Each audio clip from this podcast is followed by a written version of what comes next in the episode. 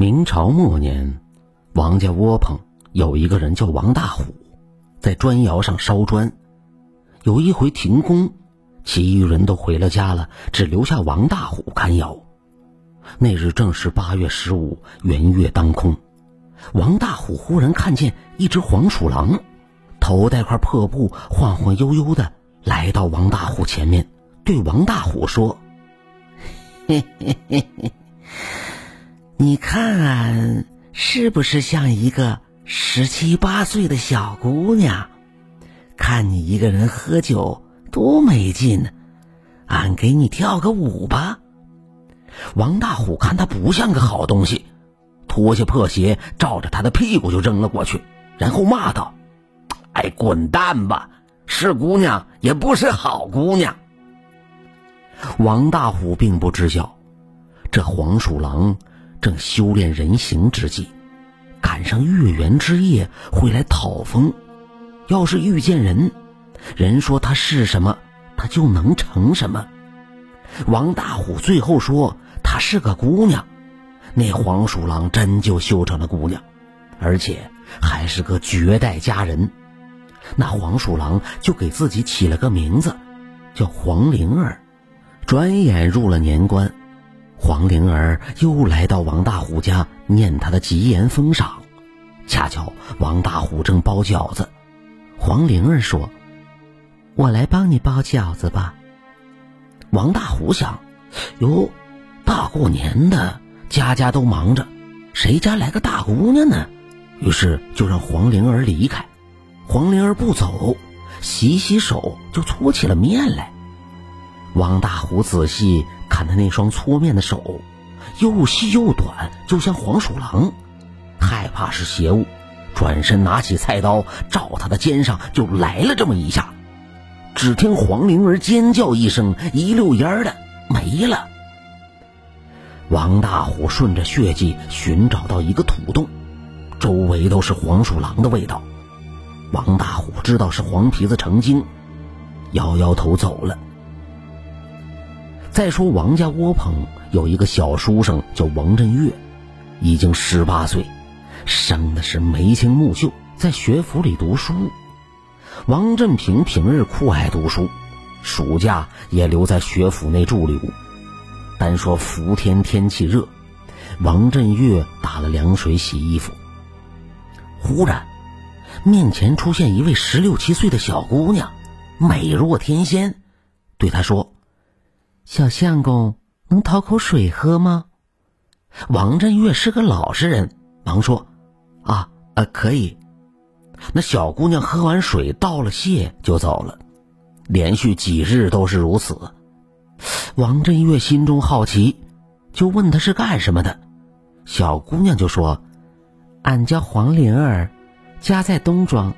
这几天姐姐生病，娘也不在家。”我又得看家，又得照顾姐姐，天气燥热，打扰相公，来讨口水喝。一来二去，王振岳不禁生了爱慕之心。那黄灵儿见王振岳忠厚老实，也有点恋恋不舍。一天傍晚，天降骤雨，王振岳正在屋内读书，忽然黄灵儿淋着雨跑进来。王振岳十分心疼，赶紧拿出干净衣物让黄灵儿换上。黄灵儿推辞不过，便换上干净衣服，然后起身要走。可是雨越下越大，王振岳就说：“你不要走了，如此大雨，我不放心呐。今夜你就住在这里，我另找地方去。”起初黄灵儿推辞不依，耐不住王振岳劝说。于是就答应了。一大早，大门也没开，黄灵儿也不知怎么就走了。王振月此后迷了心了，而黄灵儿每晚来这里过夜，王振月渐渐的是面黄肌瘦，无精打采。转眼一月有余，老师来学府见王振月，精神不振，无精打采，成绩也直线下滑，就问他怎么了。起初，王振月并不回答，老师再三逼问，他才说了实话。老师无奈，就让他回家养病。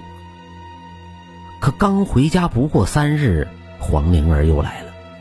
王振月暗自想到：这黄灵儿来无影去无踪，定是邪物。此时恰巧他的表叔王大虎来看望他。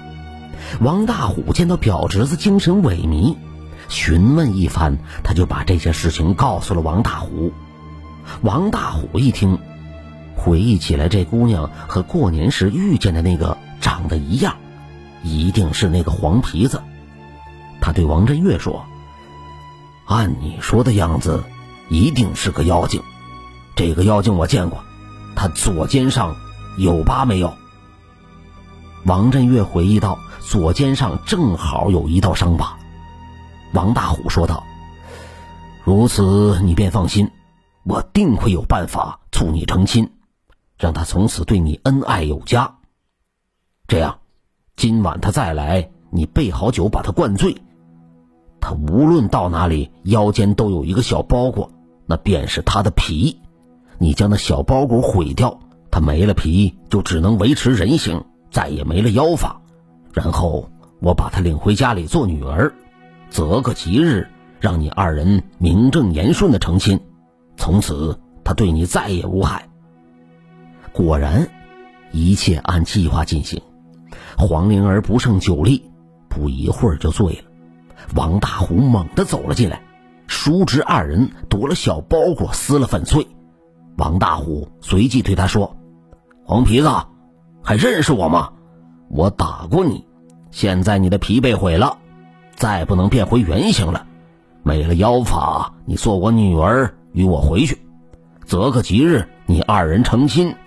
你若不答应，休怪我狠心打死你。黄灵儿连忙应允。没几日，黄灵儿和王振月结成了恩爱夫妻，从此后二人十分恩爱。黄灵儿对王振月再无伤害了。